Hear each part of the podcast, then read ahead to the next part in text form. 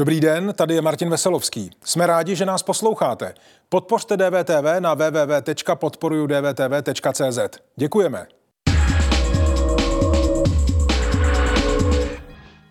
Absolvent střední průmyslovky od 22 let odborář a od roku 2014 předseda Českomoravské konfederace odborových svazů.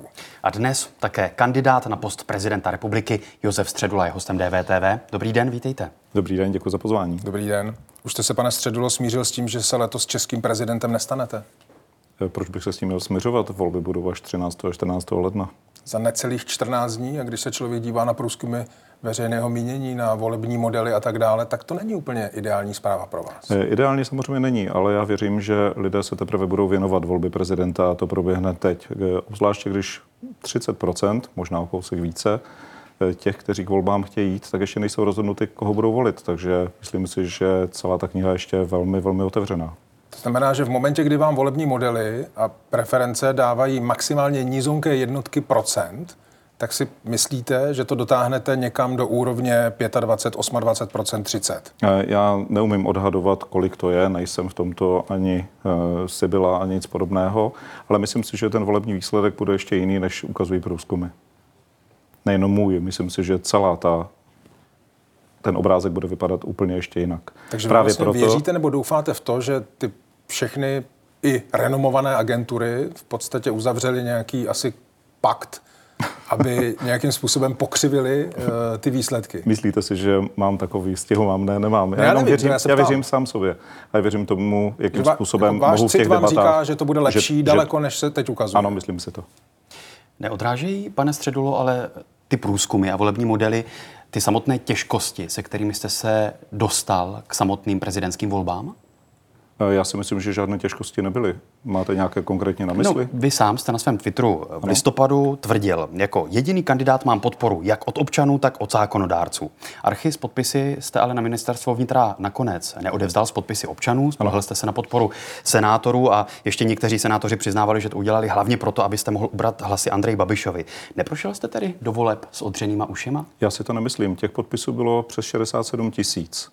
Eh, které jsme měli. Ale pokud jsme udělali férové vyhodnocení, aspoň toho, co jsme mohli udělat, tak jsme dali z toho pryč necelých pět tisíc hlasů a bylo tam něco přes skoro 63 tisíc podpisů. No a, pardon, Přesto a proč jsme, jste je neodevzdal? Protože eh, máte pouze jednu z možností, Eh, možnost, kterou můžete odevzdat. Vy nemůžete odevzdávat dvě možnosti. Nemůžete odevzdávat 10 senátorů, 20 poslanců nebo 20 Já vím, poslanců. Ale vy z těch dvou možností jste já si vybral tu možnost spolehnout se na zákonodárce a na senátory. No, Mě zajímá, já jsem proč oslo... jste se nespolehnul na podpisy občanů? Bylo já jsem, málo? Já jsem je oslovil a požádal o podporu. Eh, v tomto případě já už si nemůžu více uvěřit těch 62 tisíc podpisů eh, jiným způsobem než pocitem, než citem. A ten cit říkal, bude lépe, když oslovím senátory a požádám je o podporu a taky jsem tak udělal.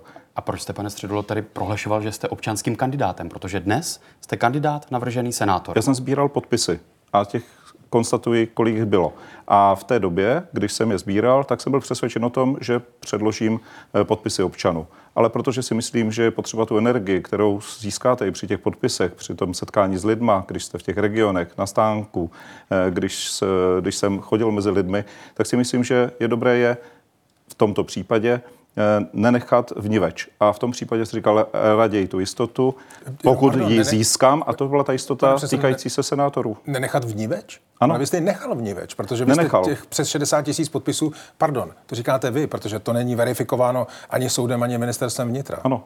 Takže Ale vy jste je nechal Nenechal, právě proto, abych je nenechal. Právě proto, abych kandidoval. Jestliže ti lidé mi ten hlas dali... Ale jste je nepotřeboval na já jsem je neumí... Podívejte, když se dozvíte, že eh, ten postup při, tom, uh, při té kontrole těch hlasů je velmi přísný ze strany ministerstva vnitra, že i relativně uh, malé věci, příklad, že do názvu ulice nenapíšete název obce, přestože tam název ulice není, a že to nebude vyhodnoceno jako správný postup, tak v tom případě je lépe učinit ten krok, jaký jsme učinili, jaký jsme se rozhodli. Eh, navíc eh, ono opravdu u těch podpisů to není tak jednoduché a vy si nemůžete zkontrolovat u těch, které vám přijdou korespondenčně, jestli je to správně. Tam, kde jsme byl fyzicky, kde jsme mohli si přepsat údaje z občanského průkazu, tam to bylo úplně v pořádku. Ale to, co vám přijde korespondenčně, tak to nemáte možnost jakýmkoliv způsobem ověřit, protože nikdo, předpokládám, z kandidátů nemá přístup k databázi obyvatel. Takže určitá míra nejistoty, řekla ano, pojďme,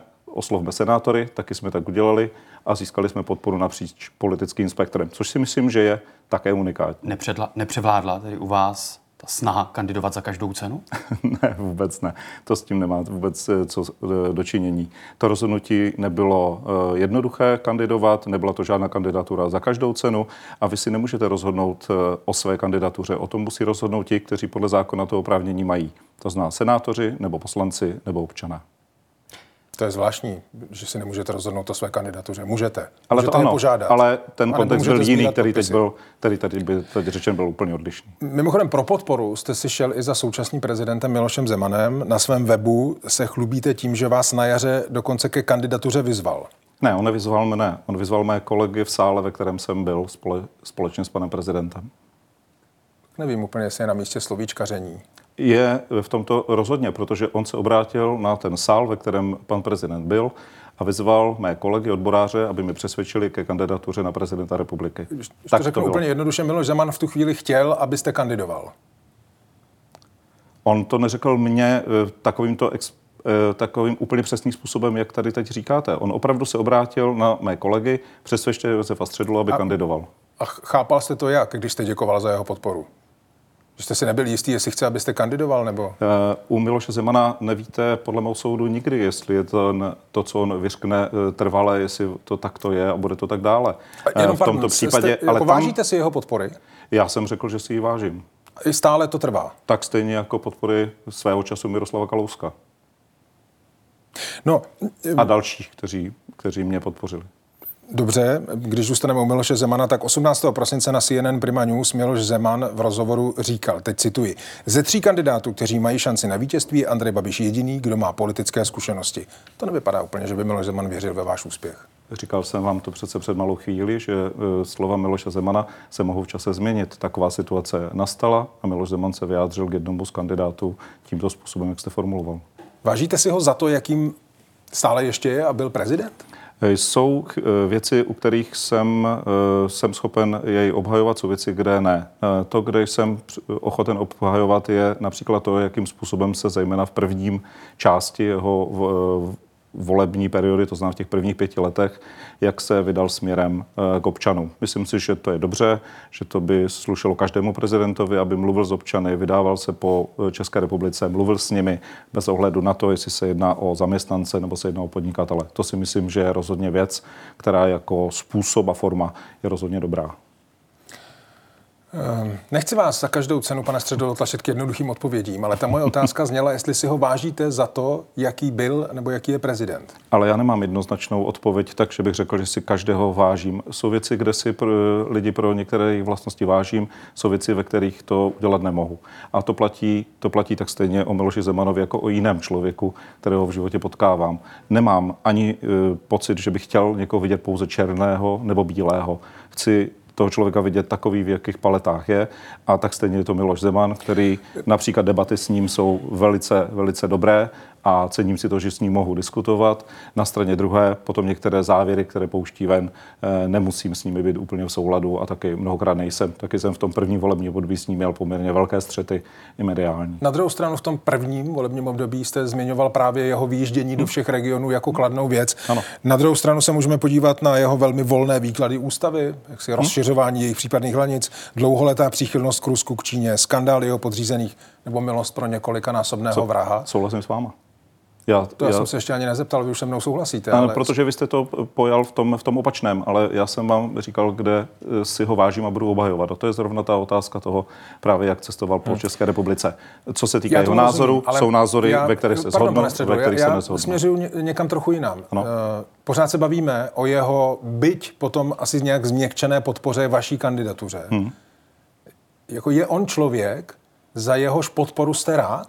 Na to se celou dobu ptám. Ale ano, vy teď vybíráte jednoho člověka z 10 milionů, který je aktuálním no, prezidentem je České republiky. Prezidentem já, jsem vám, republiky. já jsem vám řekl druhého, Miroslava Kalouska, taky člověka, který vyvolává emoce různých stran. Jsou to lidé, kteří stojí na politickém spektru proti sobě. A přesto oba dva v určitém čase, tak stejně Miroslav Kalousek, jako Miloš Zeman, řekl o Josefu Středolovi, že by to byl vhodný kandidát na prezidenta České republiky. A každý si to z nějakého titulu odvodnil. Já nejsem ani jejich mluvčí, ani jednoho, ani druhého. Nejsem ani člověk, který by řekl, že za každým jejich slovem stojím, ne, nestojím, mám k ním výhrady, um, jsem schopen se taky v některých souvislostech s nimi shodnout, ale oni to učinili oba dva. Já nejsem ani Miroslav Kalousek, nejsem ani Miloš Zeman. Jsem Josef Středula, mám své názory, mám svůj pohled na svět a porovnávání v tomto případě je jenom do určité míry.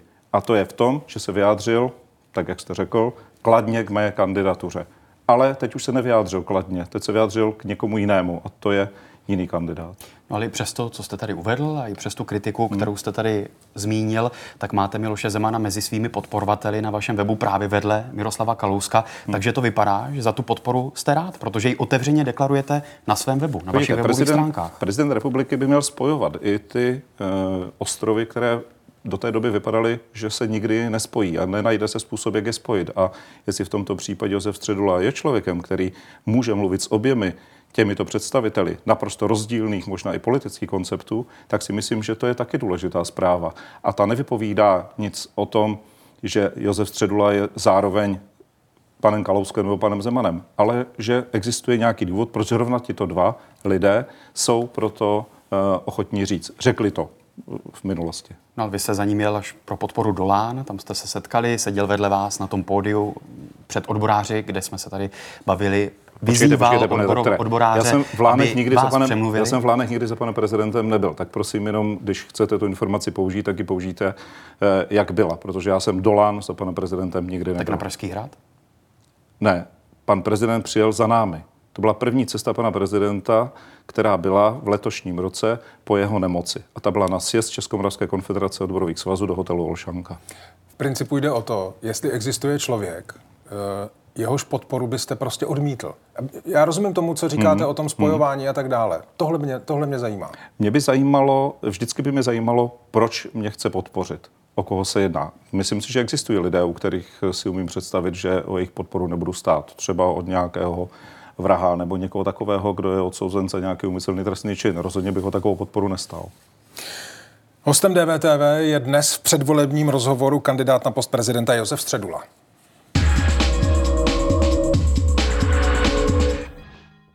Říká se, že politika je uměním kompromisu. Politici se často zdráhají říct jasné ano nebo ne. A v následující části rozhovoru jsme to ovšem nastavili tak, že kandidátům na prezidenta nic jiného nezbyde. My vám teď, pane Středulo, s Martinem položíme 15 otázek a budeme po vás chtít odpověď opravdu jenom ano nebo ne, s tím, že k jedné z těch otázek, respektive k té odpovědi, budete mít poté na konci možnost se vrátit a jednu tu odpověď rozvést. Pokud si ji zapamatuju. Když tak vám to připomeneme. Přesně. Tak jdeme na to? Ano. Jmenoval byste premiérem trestně stíhaného člověka? Ne. Mělo by Česko vyměnit korunu za euro? Ano. Podepsal byste zákon umožňující adopci dětí stejnopohlavními páry? Ano. Jste pro legalizaci marihuany pro osobní účely? Tady vy se ptáte, tady můžete, to není tak černobílé. Můžete no. si to nechat na to vysvětlení. No, je tam ještě jedna, která už zazněla, tady by byl k tomu stála za to. Já jsem pro lékařské účely. Osobní je takové takže ne. složitější, takže spíše ne. Jmenoval byste ústavním soudcem bývalého člena komunistické strany Československa? Ne. Vyznamenal byste členy skupiny Bratří Mašínů? Ne. Mělo by se začít debatovat o zrušení Benešových dekretů? Ne. Jste pro zavedení nadstandardů ve zdravotnictví? Ne. Mělo by Česko zpřísnit podmínky pro prodej alkoholu? Ne. Měly by se zvýšit takzvané koncesionářské poplatky? Ano. Měla by se Ukrajina stát eh, členskou zemí Severoatlantické aliance? Do budoucna ano. Je Maďarsko plnohodnotnou demokracií? Tak, tady nemám otáz, odpověď ano nebo ne, ale myslím si, že ano. Měl by prezident jezdit elektromobilem? Ano. Bydlel byste jako hlava státu na Pražském hradě? Ještě se omlouvám, jestli se dobře chápu otázku. Myslíte v to historické části Pražského hradu? Je ta otázka? Ano. Tak ne. Je Sparta lepší než Slávě? Baník. Můžete jen... Já vím, že to není ano ani ne, ale toto je Já myslím, že kolegu, závažný regionální problém. ta otázka kolegu uh, rozsypala, potěšila, to je v pořádku. jsme o tom, ano. ano. Můžete jednu, jednu z těch odpovědí rozvést? Ano, rád.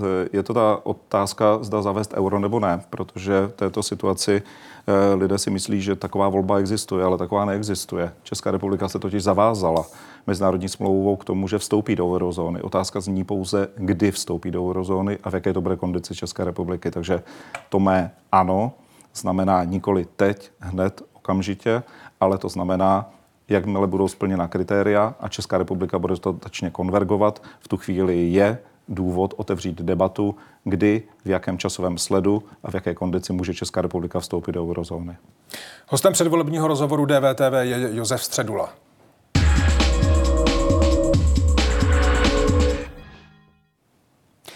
Pane Středulo, ještě k té naší předchozí debatě o podpoře či nepodpoře prezidenta Miloše Zemana. Vy jste se 2. listopadu sešel na Pražském hradě s prezidentem hmm. Milošem Zemanem podle twitterového účtu jeho mluvčího Jiřího Ovčáčka. Co jste tam tedy dělal?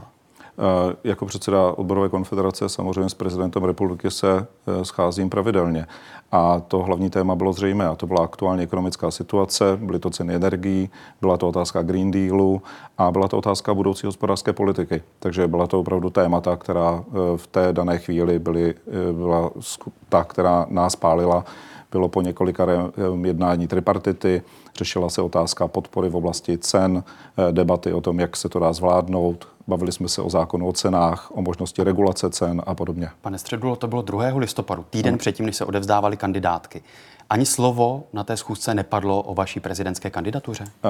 Padlo ze strany pana prezidenta a to bylo slovo, ve které řekl, že podporuje dva kandidáty do druhého kola, a to je Andrej Babiše a Josefa Středulu.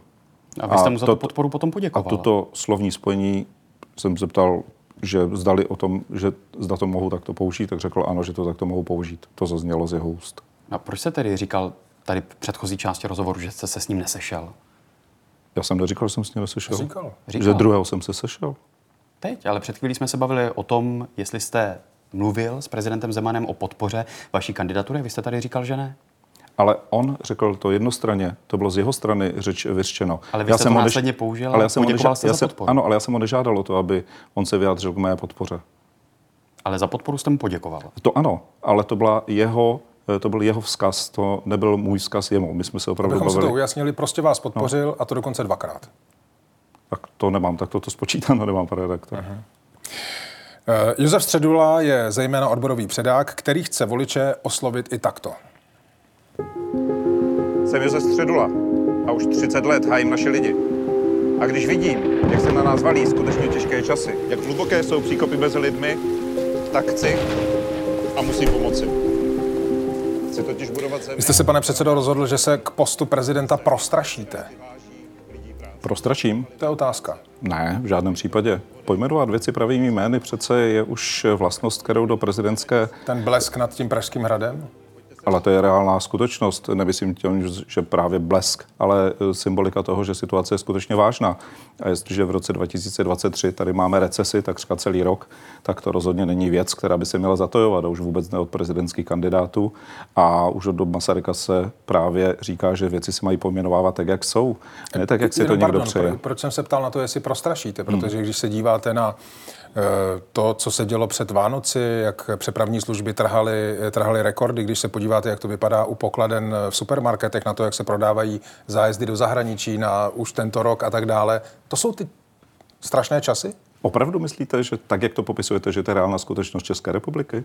Máte pocit, že něco z toho, co jsem řekl, není pravda? Ano, že ta situace je daleko vážnější. Nám se zvýšila takřka dvojnásobně míra chudoby, Eh, klesly příjmy způsobem, který tady už je opravdu nevýdané, to znamená pokles reálných příjmů eh, zaměstnanců naprosto dramatickým způsobem.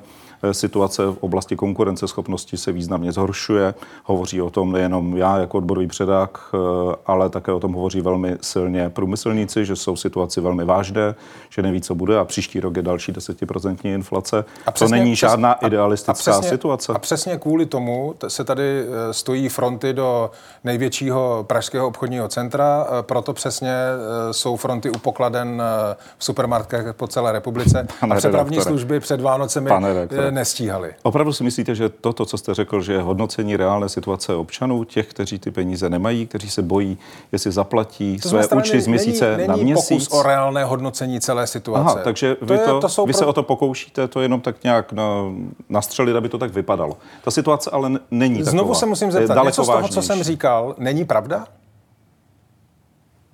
Jestliže Je něco z toho, co jsem říkal, To- není i- i- lež? to znamená, že budeme posuzovat situaci v České republice podle fronty před obchodním centrem v nějakém v Praze? To opravdu je Česká republika? Nebo to je lokální situace v jednom městě v nějaké eh, mimořádné situaci? A kde přesně je ten důkaz těch českých eh, těžkých časů? Teď máte, teď máte v číslech, stačí se podívat na Český statistický úřad, tam máte vše, co je Shodou potřeba k tomu. okolností, shodou okolností jsem se na něj díval. Hmm. Průměrný starobní důchod v září 21 byl 15 411 korun, v září 22 stoupl na 18 033 korun, což znamená nárůst o 17% Meziroční inflace ve stejném časovém úseku byla 18% Takže tak zpátky. Opětovně teď ale, omlouvám se, ale teď docela slušně manipulujete, protože otázka důchodu Vy sám je jste dána... říkal, že se mám dívat na Český statistický úřad, já jsem tak se se podíval. podívejte, tak se podívejte na příjmy lidí, jak Vypadá to, poklesly reálné příjmy lidí a jak budou klesat dál. Odhady jsou, že za dva roky eh, jednak bude inflace od 1. první eh, roku letoš, pardon, loňského do přibližně 31. 12. roku letošního nějaký 25% odhadem. Eh, Co se týká příjmů, tak ty klesly o nějakých, v tomto případě o nějakých 10%, 8 až 10%, klesla kupní síla. Co se týká důchodů, tak ty jsou jediní v mimořádné situaci, že díky tomu, že minulá vláda schválila způsob valorizace, jaký schválila, tak vláda musí tu valorizaci provést podle toho valorizačního schématu, který je dan zákonem. Kolik je v Česku důchodců? Důchodců 2,5 milionu přibližně. Takže když tahle ta skupina, těch 2,5 milionů, je Ano. jediná ta výjimečná, tak vy říkáte, že Českou republiku postihly těžké časy. Ale, Ale pos- 2,5 milionu ne. Takže situace v České republice, kdy eh, v roce 23, v letošním roce se chystá recese, to znamená pokles HDP přibližně do 1%, tak si myslíte, že je to v pořádku, že to není, že to není žádný problém? Já si myslím, že to problém je vážný. A opravdu vážný. To- a to je na se vás. Vy kandidujete na prezidenta. Ano, do toho máme obrovský deficit veřejných financí. Pro letošní rok skoro 300 miliard korun. Bude pravděpodobně ještě vyšší, protože je zřejmé, eh, že tam nejsou do toho započteny, tak jak jsme na to upozorňovali, další částky. Takže ten výsledek bude opravdu zlý. A nebude to žádná legrace. A dostat se z toho, to vůbec nebude nic jednoduchého. Takže nás čekají opravdu těžké časy. Opravdu těžké časy. A není to jenom otázka několika měsíců, je to otázka bohužel na několik let. Víte, kdo pronesl tyto věty? Strašení krizí je chybou, která ohrožuje českou ekonomiku, nebo problém není v covidu, ale v našem strachu z něj. Ale to se bavíme o covidu. To jsou dva různé výroky jednoho člověka. Ano. Tušíte, Ano. kdo to řekl? Tady je to napsáno, kdo to řekl. Ano, jste, jste, to, jste to vy. Podíval jste se na náš monitor, což je dobře. Každopádně, proč teď vlastně říkáte to samé? Ale Proč děláte teď to samé? Proč strašíte krizí a těžkými časy? Protože ona ale, já ji nestraším, ta krize tady už je, to už není jenom strašení, to je reálná skutečnost. Před dvěma lety covidová krize nebyla? Covidová krize byla covidová krize, ale nebyla ještě krize energetická a nebyla do toho válka. Nechcete strašit českou veřejnost jenom proto, abyste jim potom mohl nabídnout, že je spasíte, nebo že jim nabídnete ten deštník, tak jak to ukazujete v tom volebním klipu? Já jsem si tu situaci nevymyslel. Středula kvůli své kandidatuře rozhodně neotevřel eh, tyto krize a rozhodně nespůsobil deficit veřejných financí, jaký tady máme. A také nespůsobil vysokou inflaci. Takže a snažím se celou dobu dělat všechno pro to, aby ta situace taková nebyla. Eh, Ale Říkáme pardon, vládě, co má dělat. Takže už jsou tady několik posledních let, přesto vy jste říkal, strašení krizí je chybou, která ohrožuje českou ekonomiku. A už je to tady. Ta situace už tady je, ta krize už tady je, ta je reálná, to není žádná, eh, žádné přání, ani, ani nějaká predikce, která by byla od někud z Marsu. To je reálná skutečnost, kterou predikují všechny renovované instituce.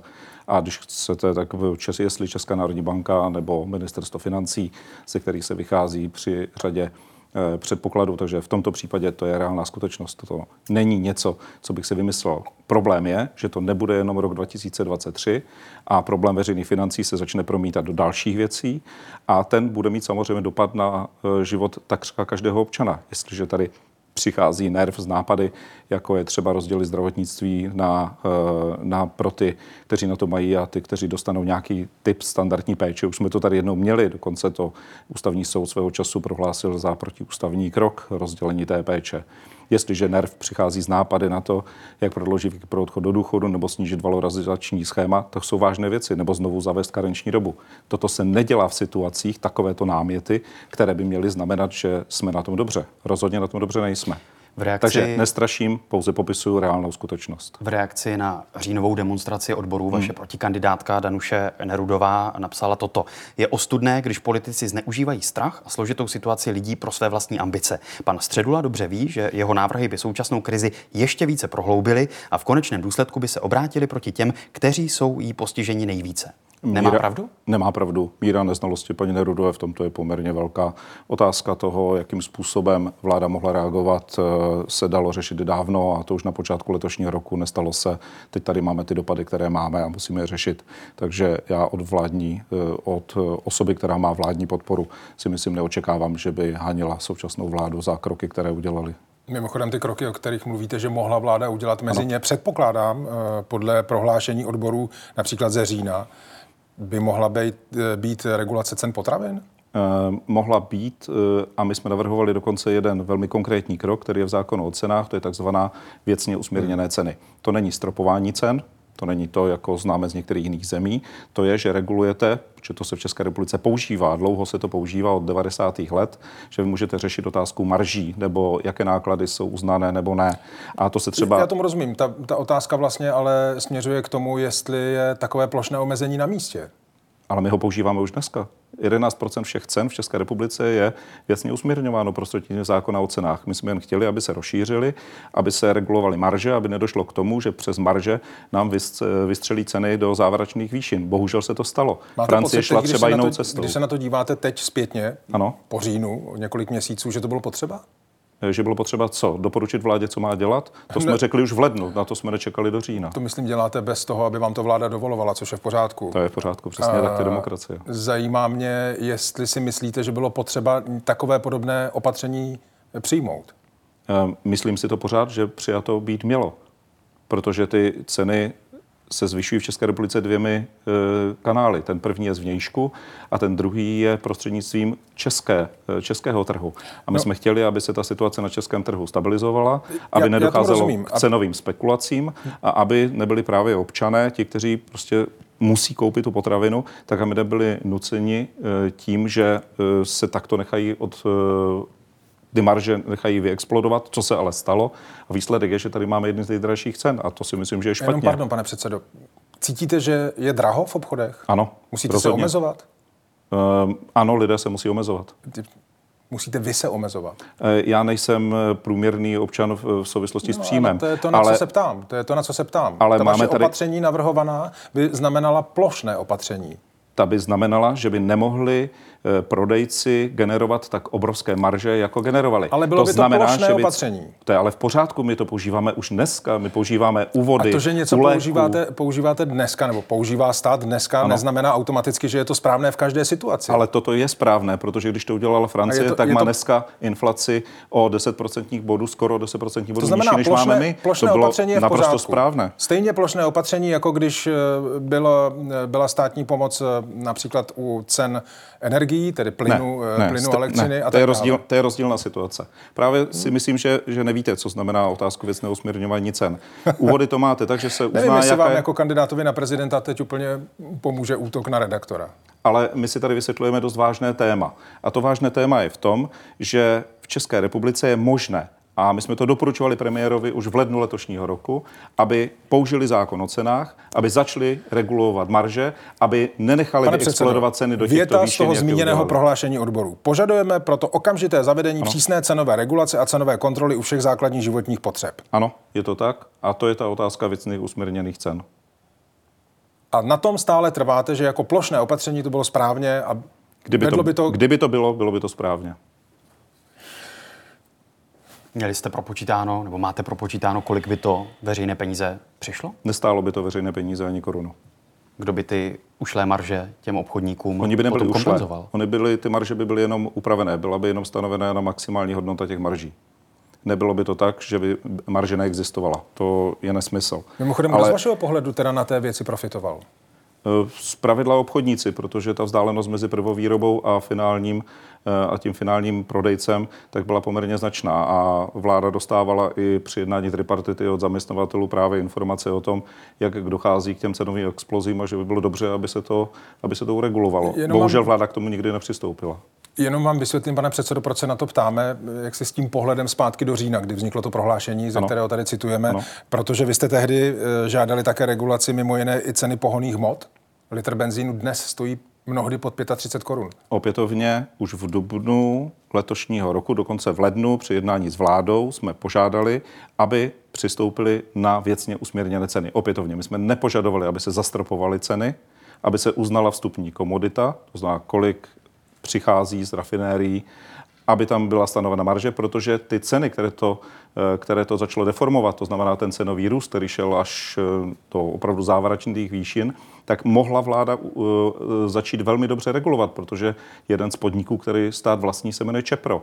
A prostřednictvím Čepra mohla v tomto případě do celé té hry vstoupit velmi aktivně. A bohužel se to nestalo. Eh, několik měsíců vláda eh, přece jenom vyhodnocovala, jak to vypadá s cenovou úrovní a podobně. Až Ale to jsme se všechno dalo do fáze, kdy je benzín pod 35 korun za litr. Ale nemuseli jsme mít fázi, kdy jsme byli za 50 korun na litr. Nemenuje se potom celý ten systém trochu jinak? Nerozumím. Mm, ve smyslu tom, že by vláda měla okamžitě reagovat na jakékoliv cenové výkyvy a ne, jakýmkoliv nikoli. způsobem ne, ne. upravovat ceny ne, té tady se, komunity. Ne, tady se nejednalo o nějakou jenom takovou jednoduchou mimořádnost. Tady se jednalo o skutečné tržní selhání a tomu tržnímu selhání skutečně došlo. E, jiné země to řešily jiným způsobem, skutečně provedly některé, některá opatření podobného typu, jako my jsme navrhovali a tím uřídili jak inflaci, tím uřídili taky spotřebu obyvatel, tím eh, uřídili i to, že se nesnížila konkurenceschopnost v některých z těch zemí. Tím neříkám, že v každé zemi postupovali dobře a úplně v pořádku. Tady zrovna se eh, ta naše inspirace je z Francie. Jak přesně ochrání prezident lidi před těžkými časy. Nespletl jste si funkce? A vůbec ne. Prezident republiky přece by měl být aktivní. Je součástí legislativního procesu. Je to člověk, který má navíc pravomoc jít na jednání vlády, na jednání parlamentu, obou komor. Má právo a je taky povinnost mu dát slovo, když o to požádá. To znamená být aktivní, eh, konfrontovat, ptát se, eh, to jsou věci, které přece prezident republiky může. A jestliže se navíc jedná o to, že je součástí legislativního procesu, tak to není jenom eh, veto, ale to je také celá přípravná fáze toho zákona. To znamená debata, diskuze, stanoviska. To všechno přece je v plně v souladu s kompetencemi eh, hlavy státu. A to, že budete mluvit s danými politiky, s vládou, s poslanci, se senátory, to ochrání lidi před těžkými časy? To, že budete hledat nástroje, jak je ochránit, protože to není jenom o lidech, to je také o firmách. A jestliže například jsme debatovali, dlouho jsme debatovali třeba otázku zavedení kurzarbeitu v České republice, což trvalo 12 let, tato debata, a povedlo se to, takže jde to. To neznamená, že e, uděláte věc ze dne na den, tak se to v politice neděje a nikdy se to dít pravděpodobně nebude, pokud nedojde k nějaké mimořádné situaci. To znamená, Ale v tomto případě protiváha vládě. Eh, pomoc vládě v tomto případě rozhodně. Prezident republiky má... Na, kdyby, pardon, kdybyste se stal prezidentem, uh, tak byste... Prezident po... republiky má pět let funkční období. To, rozhodně. to znamená, byste, je přes... byste pomocná ruka vládu. této pětikoaliční vládě? Uh, rozhodně, pokud tu pomocnou ruku přijmou, tak rozhodně ano. Chodil byste na každé jednání vlády? Ne, to určitě ne, ale je fér se dohodnout i s vládou, kdy a u jakých témat, nebo dohodnout se s premiérem u jakých témat. Tak stejně to může být nejenom přímá účast na jednání vlády, ale taky konzultace s jednotlivými ministry nebo s premiérem. Což předpokládám, že se děje, ale jenom pardon, i pokud byste byl prezident a účastnil se některých jednání vlády, vláda je přece jenom zodpovědná poslanecké sněmovně a vzešla z voleb do poslanecké sněmovny. Jakou roli v tom by hrál ještě konkrétně prezident? Pokud byste měl třeba jiný názor, diskutoval to s vládou, vláda by řekla ano, pane prezidente, ale prostě my to uděláme tak, jak jsme slíbili my našim voličům ve volbách. Co to, byste s tím potom mohl udělat? Ale to přece nemusí být vždycky jenom, že to je stanovisko uh, opačné, může to být stanovisko tak stejně zhodné s některými normami, které vláda bude připravovat. Ale taky jsou to věci, kde třeba to může být něco, co vládu nenapadlo a přece se vláda nebude bude a proč by se zdráhala třeba na námětu, který může být eh, k pomoci a k potřebě České republiky. To si myslím, myslím, že přece není a nikdo by to odmítat neměl. To, že mohou být některé věci, kde se nemusí shodnout, to je samozřejmě, ale tak už běží život. Eh, pane předsedo, vy jste v kampani v pěti bodech představil vize svého prezidentství. Jednou z těch vizí je třeba právo na teplo a energie. Máte pocit, že je tohle právo někomu v Česku upíráno? Ano, myslím si, že obzvláště teď v té situaci vysokých cen je potřeba učinit vše pro to, aby lidé eh, se nedostávali do situací, které jsou neřešené. Eh, když vzpomenu téma, a je to pojem, který se jmenuje energetická chudoba, tak vláda Andreje Babiše Eh, už v roce 19, 2018 dostala podnět od energetického regulačního úřadu, aby se tomu věnovala. Nevěnovala se tomu celou dobu. Ani za jeho doby, kdy byl premiérem následně až do konce a řešilo se to až ve chvíli, kdy padl velký dodavatel elektrické energie. A to byla podle mého soudu Eh, velká chyba. Já tomu eh, rozumím, a jenom tam, baví, bavíme na... se o tom, že chcete být prezidentem republiky. Ano. Jakou přesně budete mít, jaký přesně budete mít vliv na to, že se bude cokoliv dít kolem energetické chudoby, zastropování cen nebo cokoliv jiného? Je aktivní součástí politiky, ne, naprosto neodiskutovatelnou a uh, lidé volí prezidenta republiky třeba právě proto, aby někdo byl schopen říct třeba i to, co si lidé myslí. Eh, jak na to pohlížejí. Eh, proto přece dostává mandát, proto má to právo chodit na jednání vlády, proto má to právo chodit na jednání parlamentu. Právě. Pardon, kdo konkrétně upírá Čechům právo na elektřinu a teplo? Eh, jde o to, aby ve chvíli, kdy třeba v současné situaci se dostanete eh, do toho, že ty ceny vyexplodovaly, jak vyexplodovaly a nebudete mít možnost a schopnost je zaplatit. A když vám to někdo ostřihne, tak jakým způsobem to budeme řešit? Nebyla by ta otázka spíš lepší řešit to tak, aby, to, eh, aby tu elektrickou energii ten člověk měl, mohl s ní pracovat a řešilo se to někde jinde při těch gigantických ziscích, které právě ty energetické společnosti v současnosti získaly. Musíme se dostat do jiného extrému. Nepovažujeme situaci klidnou za, za normál. Bohužel jsme teď zažili Eh, abnormální situace. A ty abnormální situace musíme řešit nějakým nástrojem, který by v tomto případě pomohl. Ty, které uh, jsou teď k použití, nejsou dostatečné. Myslím si, že nejsou dostatečné. No třeba ale největší dodavatel elektřiny v Česku, společnost ČES, koncem roku oznámil, že klesl počet odběratelů odpojených od dodávek elektřiny a neroste ani počet zákazníků, kteří by měli pohledávky po splatnosti. Vy máte jiné informace? Já si myslím, že se musíme připravit na to, že, ta, že to bude dál pokračovat. Ty ceny elektrické energie nebudou nikdy stále, nebude to přece žádná hodnota, která eh, bude trvalá dneska a bude i příští, eh, příští rok. Takže bude, pardon, bude jiná. víte o tom, že a... lidé budou odstřihávány od dodávek elektřiny? Pokud nebudou platit, tak budou v tom současném právním stavu, to ani jinak nejde udělat. Bude tam dodavatel poslední instance v případě, že dojde k nějakému krachu, což se teď odehrálo, ale někteří nebudou mít na zap- ne, nebo musí mít na zaplacení. V tomto případě bychom měli jako společnost bát o to, aby se takové situace eh, nestaly a řešily se mimořádným způsobem. Ale to se stalo přece už před rokem a čtvrt, tady ta ale situace, jenom, kterou popisujete. Ale to je jenom jedna situace, to je jednoho dodavatele.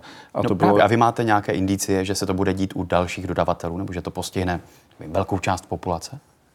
Ale nezáleží přece na tom, jestli je to velká část populace. Jde o to, aby se taková situace stát eh, nemohla protože ti, kteří tu elektrickou energii vyrábí, tak si myslím, že mohou vyřešit tu situaci pro ty, kteří to nezvládnou nějakým dočasným rámcem a to si myslím, že rozhodně e, řešit jde. Já jsem se na to ptal zase jenom proto, jestli rozumím, nejsme zpátky jestli to u toho strašení, když se podívám ne, na ne. data největšího dodavatele elektrické energie v Česku. Ne, když se podíváte třeba na Green Deal a vidíte, že vlády byly upozorněny v tom, že mají připravit koncept pro situaci energetické chudoby, tak Česká republika v tomto neudělala vůbec nic. A to je zrovna tento případ. Jedna z těch dalších vizí je právo na internet. Ano. To je také lidem upíráno v, Česku, v Česku? Ne, jde o to, že je potřeba, aby s ohledem na to, že digitalizace bude probíhat dále, aby lidé měli přístup k vysokorychlostnímu internetu. To není jenom internetové připojení jakékoliv typu. Jestli chceme přejít, aby občané eh, se abychom ty papíry zahodili, abychom šli pouze elektronickou cestou, tak v tom případě musí být i prostředky na to, aby mohli se do toho zapojit, aby eh, to bylo dostatečné to připojení. A to tady momentálně není. Česká republika v minulosti přišla dokonce o 14 miliard korun, eh, které byly určeny právě na vysokorychlostní internet z evropských prostředků a dosud to nebylo předsedo, nahrazeno. Takže v tomto jenom, případě tady se jedná já... o komplexní, vy jste použil heslo, já vám říkám, co za tím heslem všechno je.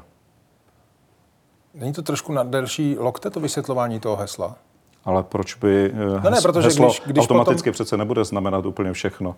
Můžeme se bavit o důstojném mzdě, taky jedno z těch hesel. Ne, to rozhodně. A nebo se podívat na, na údaje Českého statistického úřadu, kdy v roce 2021 bylo k internetu v Česku připojeno 83 domácností a z rodin s dětmi je to 99 Ano, ale jedná se o kvalitě toho připojení. Tady se teď nejedná jenom o to, jestli jste připojen, ale abyste byl připojen k dostatečně rychlé síti a to už je vážný problém. Největší to už je něco jiného. Pokud máte Tam mobilní Česká telefon, tak jste připojen k LTE. ale tam Česká republika patří mezi ty horší státy, co se týká připojení k vysokorychlostnímu Existuje internetu. právo na připojení k internetu? Myslím si, že by být mělo. Proto o něm mluvím. A Jak byste to... To se zase vracíme do toho, že byste mluvil s vládou a tak dále. Opětovně potřebujete mít vytvořenou síť eh, pomoc, eh, v tomto případě vysokorychlostního internetu, která... Já vím, ale pořád se ještě bavíme o pozici prezidenta republiky. Bavíme se o České republice, pane Nebavíme redaktore. se o pozici prezidenta republiky. Ano, protože má mít přece nějakou představu, kam Česká republika má, eh, má směřovat. A v tomto případě zároveň přece možná- směřujeme do 22. století. No to, to bez zesporu, ať chceme nebo nechceme, ale uh, asi by měl slibovat něco, co zároveň může splnit. Ale zároveň by měl někam směřovat, protože jedná se o pětileté období, možná i desetileté období a to už si myslím, že je poměrně hodně v hospodářské politice, co se může odehrát. A v tomto případě by i volič měl vidět, kam směřuje ten, který se o jejich hlasy hlásí. A proč se ve vašich vizích nebo v tom vašem prezidentském programu eh, na vašem webu, pane Středulo, nedočteme nic právě o věcech, které souvisejí s kompetencemi prezidenta, jako třeba obsazování členů eh, bankovní rady České národní banky nebo ústavního soudu? Třeba u bankovní rady si myslím, že by eh, mělo být diskutováno s větším počtem eh, lidí, zejména těch, kteří jsou odborníci. Já se nepasuju do situace, že rozumím všemu a všem věcem, takže třeba u bankovní rady, což znamená, to je přímá kompetence prezidenta republiky, tak si myslím, že by to mělo probíhat tak, že nejenom se bude bavit třeba s bývalými členy bankovní rady, protože se jedná o kompetence, o směřování a podobně, a také je nutno si uvědomit, že bankovní rada je nezávislá na vládě. Co se týká e, ústavního soudu, tak to je jiná záležitost, protože ústavní soud e, a členy ústavního soudu neurčuje prezident republiky přímo, ale musí mít souhlas Senátu parlamentu České republiky. Takže to jsou rozdílné záležitosti a opětovně tyto věci vznikají, e, vznikají v, v debatě. V tomto případě se Senátem a ideálně je, když je shoda od samotného počátku o tom, kdo by měl být ústavním soudcem. A tohle jste neměl potřebu svým voličům napsat na vašem webu nebo Já zveřejnit myslím- třeba seznam jmen lidí, se kterými byste se právě radil nebo diskutoval tyto volby? Eh, Já myslím, že v těch debatách, tak jako je ta vaše dnešní, že je to ideální prostor to vysvětlit. Takže jste neměl potřebu to napsat do programu. Ne. Já si myslím, že v tomto případě eh, je to poměrně jasné. Pro koho to není, rád vysvětlím.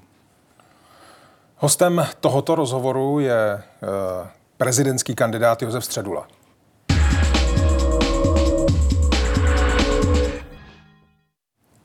Tomu, co bude následovat, jsme dali název Potítko. Každý z našich kandidátů, který přijal pozvání k rozhovoru, si vylosuje z této krabičky tři otázky, které se týkají právě prezidentských pravomocí a reálí, protože si myslíme, že uchazeč o post hlavy státu by tyto otázky měl být schopen zodpovědět. Do jaké míry je to předpoklad pro výkon funkce prezidenta, to posoudí naši diváci. Takže můžete losovat, pane předsedo. Děkuju. Dovolíte? Tak, Tady máte na specialistu, který to přečte. To, a to vám- jsem netušil, to nebylo řečeno na počátku. Úplně v pořádku, já vám to s dovolením přečtu. Otázka první. V Ústavě České republiky je v článku 75 uvedeno, za jakých okolností prezident odvolá vládu. V jaké situaci má takto hlava státu postupovat?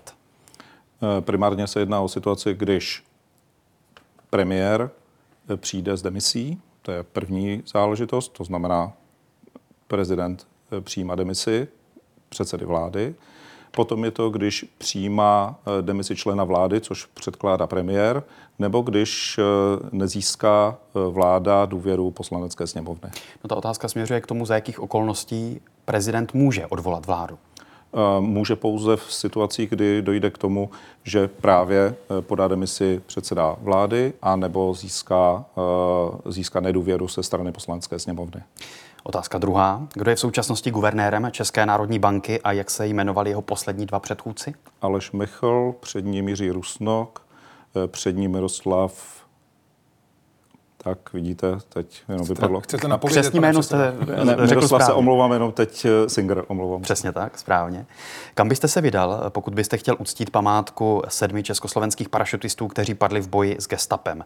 A kdy a kde se tato událost odehrála? Šel bych eh, do Prahy, do Reslovy ulice a do, eh, do chrámu, kde je zároveň muzeum věnované tady této velmi tragické události, která ale eh, je, co se českých dějin týká, jedna z nejvýznamnějších, protože se jedná o následnou Heidricha Jadu a předtím vypálení Lidic. Viděl byste i jméno toho kostela? Svatého Bartoloměje. Svatého Cyrila a Metodí. A vidíte. A datum? A datum? A, protože se jednalo o datum od 10. června 42, takže červenec 42. 18. června, ale No, omlouvám To se. téměř. Omlouvám téměř. se. Máme na takovou specializovanou krabičku, to je hra, pije pan prezident, tak by mě zajímalo, jestli pijete. Eh, ano, teď zrovna vodu, ale mám rád víno. Hostem DVTV je kandidát na post prezidenta republiky Josef Středula.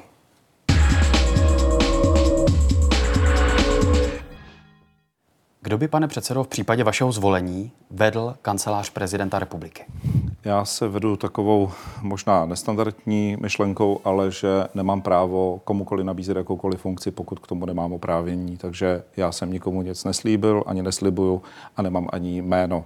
Eh, Ten důvod je ten, že se obávám, že kdybych jakékoliv takové jméno řekl, takže eh, v této chvíli nemám dost těch eh, věcí, které k tomu potřebuju. To znamená, potřeboval bych, i, pokud je to někdo, kdo třeba eh, bude muset mít na svém funkci prověrku bezpečnostní, takže to ani bez bezpečnostního úřadu není možné vědět.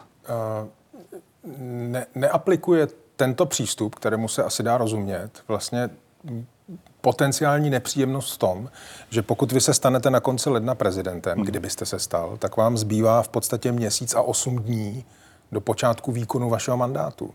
Za měsíc a osm dní asi dost těžko seženete dostatečně kvalitní lidi, kteří by mohli s vámi pracovat. Eh, Já si opravdu myslím, že se to dá zvládnout. Že se dá zvládnout za ten měsíc, to znamená do 8. března včetně eh, takovéto osoby skutečně získat a mít a také osoby, které jsou dostatečně eh, důvěryhodné v této věci. Znovu říkám, je tam jediný problém a to je problém u pozice, kde to vyžaduje eh, bezpečnostní prověrku. Tam to problém je, protože eh, bezpečnostní úřad má samozřejmě své lhuty na to, aby to provedl, takže eh, toto by se zřejmě nestihlo, pokud by to už nebyl někdo, kdo tu prověrku má, ale myslím si, že je lépe v tomto případě vybírat a dobře vybírat, než přebrat. Není důležité, aby to voliči dopředu věděli, kdo je třeba vaším kandidátem právě na post kancléře, i když se podíváme na to, kdo tu funkci zastával v uplynulých deseti letech? Já to chápu, eh, chápu i tady t- tento požadavek nebo ten váš dotaz, ale v tomto případě opravdu nikomu jsem neslíbil a slibovat nehodlám, bez ohledu na to, že je 14 dnů do voleb. Eh, Já si myslím, že je fér eh, nabízet, respektive začít vybírat ve chvíli, kdy to oprávnění máte. Jakou roli ve vašem případném prezidentském týmu bude mít Miroslav Sklenář, který vede spolek Společně pro lidi, který vám poslal už přes 2 miliony korun na váš transparentní účet a který několik měsíců byl šéfem vaší kampaně? My jsme se s Miroslavem Sklenářem eh, při předlo- když jsem předložil eh, kandidaturu, tak eh, jsme se domluvili a ukončili jsme spolupráci. Domluvili jsme se na tom, řekl, že toto už není práce, kterou on má eh, schopnost a dovednost, eh, že to nechá jiným a eh, ukončili jsme spolupráci. Přesto 29. prosince na váš transparentní účet spolek, který vede Miroslav Sklenář, vám poslal 2 miliony korun, Ano, což ale je já víc než pětina vašeho celkového rozpočtu. Ale já jsem opravdu se s ním neviděl od té doby, kdy jsem předložil na ministerstvo vnitra podpisy 11 senátorů. Takže je to opravdu situace, kdy my jsme se takto domluvili, já to takto respektuji, vy se ptáte v souvislosti s budoucím, tak tady musím zase říct, že Miroslav Sklenář je podle mého soudu eh, nejlepší český protokolář, kterého tady máme k dispozici a myslím si, že je to člověk, eh, o jeho služby by mohli stát i jiní kandidáti na prezidenta právě proto, jakou schopnost a dovednost má. Zda se to tak stane nebo nestane, to není věc. Vy byste v jeho služby stál? Já osobně bych o jeho služby stál, pokud by naplnil v jeho případě speciálně, eh, bych ho požádal o prověrku bezpečnostního úřadu, protože v tomto případě si myslím, že by to bylo na místě. A přesto, že jste ukončili spolupráci, jak Ano. tady říkáte, tak zhruba necelé dva měsíce poté spolek, který vede Miroslav Sklenář, vám poslal 2 miliony korun na váš transparentní účet. Ano, je to tak. To bylo z čistého altruismu? Eh, Spolek je ten, který rozhoduje o tom, eh, že takové peníze pošle. Je to jejich rozhodnutí, ale v mém případě se ptáte na Miroslava Sklenáře, tak já opravdu oceňuji tu jeho schopnost a dovednost, kterou má a tu má v tom protokolu naprosto mimořádnou. Ta jeho jsem- pracovní minulost v čínské společnosti hmm. CEFC anebo jako poradce Jaroslava Tvrdíka, to je všechno v pořádku. ale taky 10 let eh, protokolář Václava Havla, následně protokolář Václava Klauze, eh, také protokolář eh, za Miloše Zemana. Člověk, který pomáhal třeba při situacích, které nastaly na Pražském hradě protokolu, učit nástupce, aby, aby ho naučil to, co má. Eh, To, tohle, toto byla chápu. velice krátká etapa, eh, protože já, když jsem eh, jej poznal, tak už nepracoval ani pro čínskou společnost, pracoval pro soukromou společnost. Odkud jsou ty peníze, ty dva miliony? Já jsem se na to ptal, protože si myslím, že to je správné se zeptat. Je to od různých, je to třeba od jednoho podnikatele mladého v oblasti IT, protože to jméno není teď asi úplně to podstatné. Například tam taky přispěl eh, bývalý eh, náměstek ministra průmyslu a obchodu Martin Pecina, dnes úspěšný podnikatel. Eh, byli tam dokonce, což mě překvapilo, i někteří kolegové z odborů, to nebyly žádné veliké částky, ale ty lidé se rozhodli poslat peníze tady tomuto spolku a ten to poslal mě. Takže Co... ptal jsem se i na ta jména, považoval jsem to za důležité, protože neumím si představit, že by to byly peníze, které by byly nějaké společnosti, o kterých já bych uh, nepřijal ani korunu. Nabídl, nabídl byste, co by prezident, eh, místo ve svém týmu třeba někomu, jako je Petr Pavel?